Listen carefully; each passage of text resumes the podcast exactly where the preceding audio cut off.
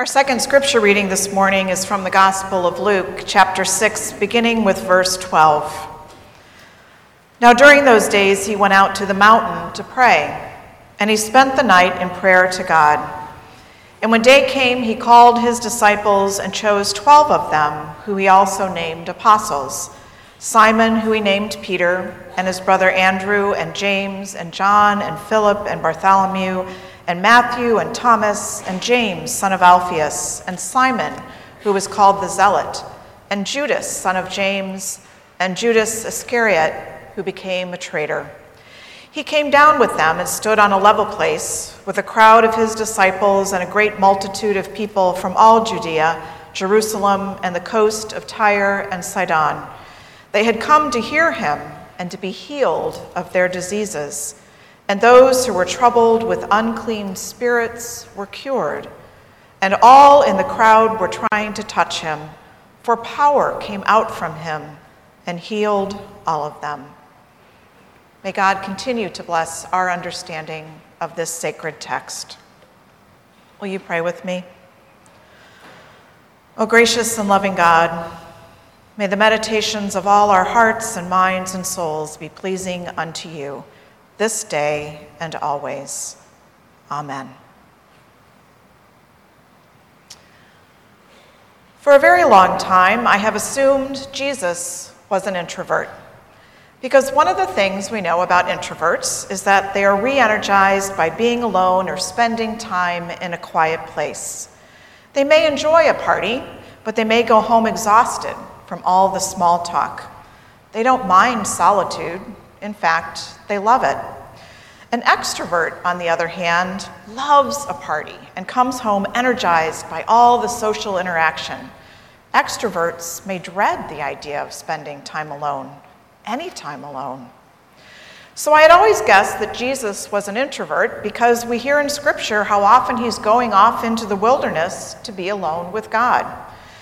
Given Jesus' public ministry, however, he may not have actually been an introvert, but he did clearly understand the importance of centering his life and his community and his ministry first and foremost in solitude with God.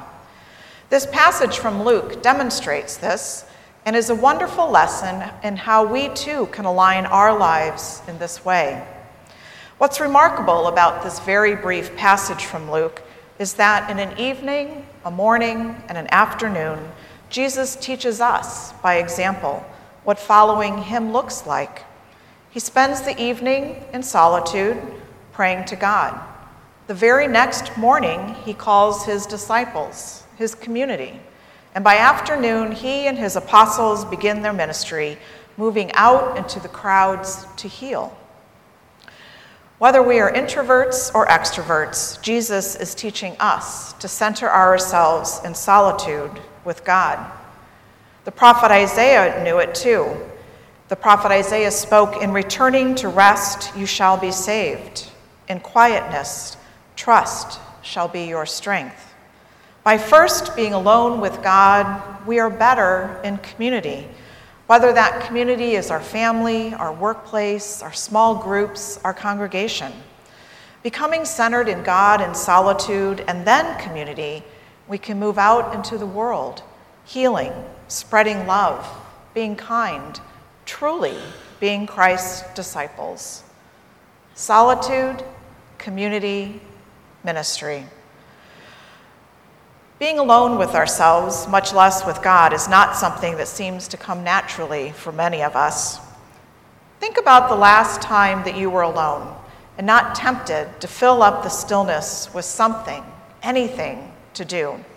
We turn on the TV, or we call a friend, or we read a book, or we scroll through our phones.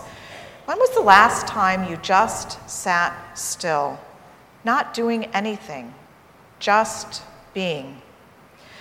But rather than viewing this solitude, this alone time, as something that we resist, what if we consider being intentionally alone or quiet as a rare and wonderful gift that we give to ourselves, and as a way to center our lives with God's intention for us? Some of you have shared with me that being silent or in prayer and hoping to hear that still small voice of God is intimidating. Because what if we don't actually hear God's voice?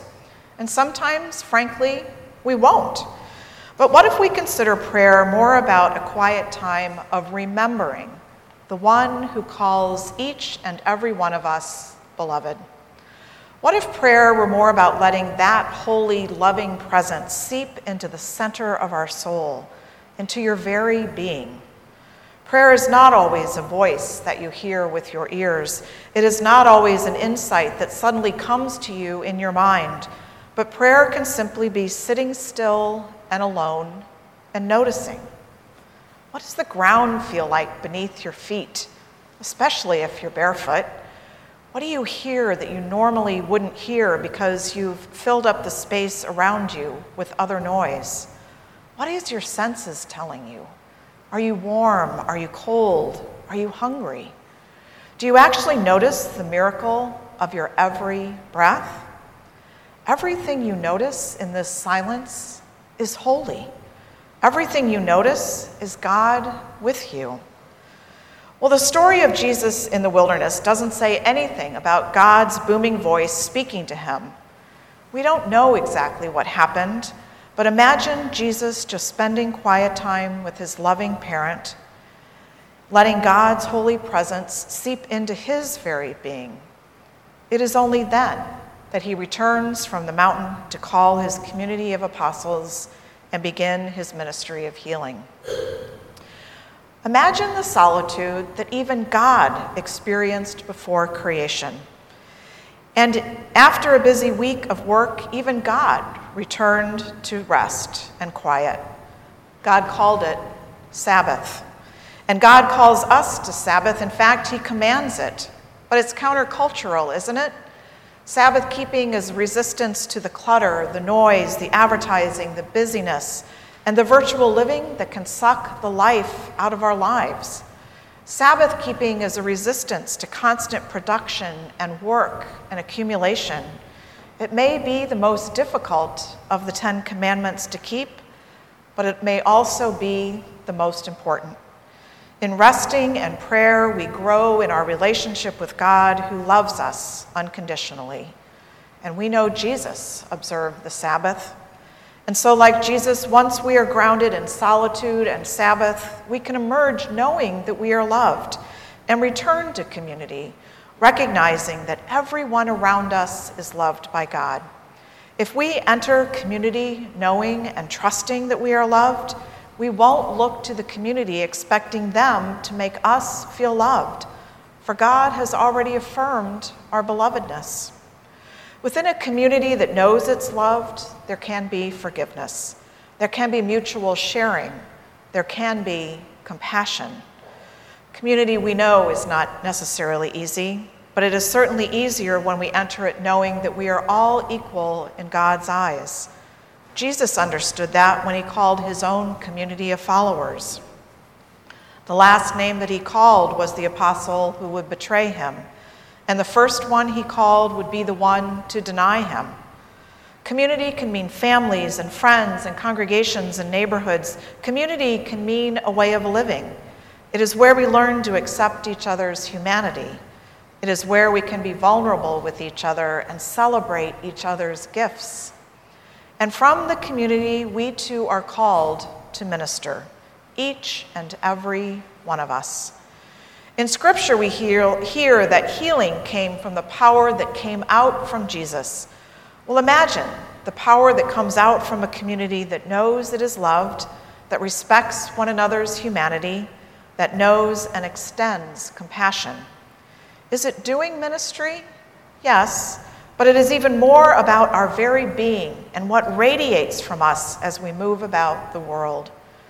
As one author reflected, Jesus cured people not by doing all sorts of complicated things.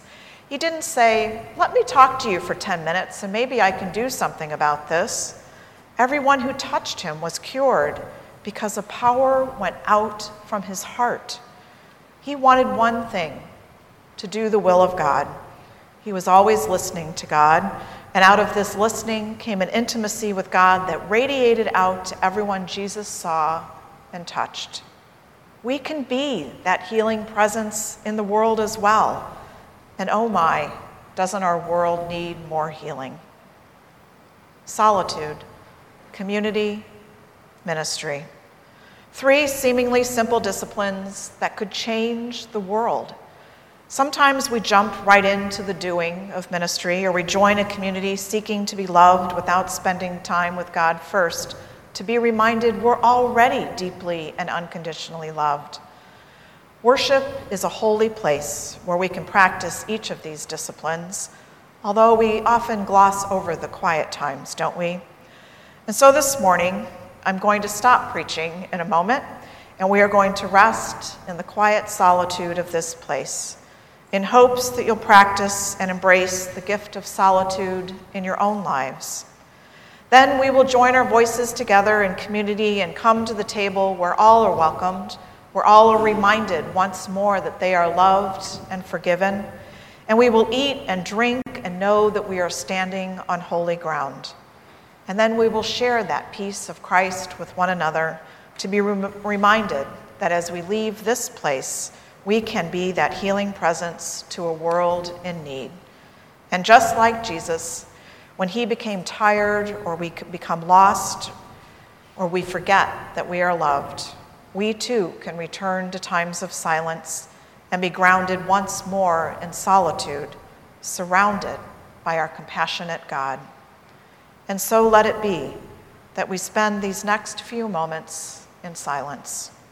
Close your eyes Take a few deep breaths and listen and feel and simply be, resting in God's holy presence.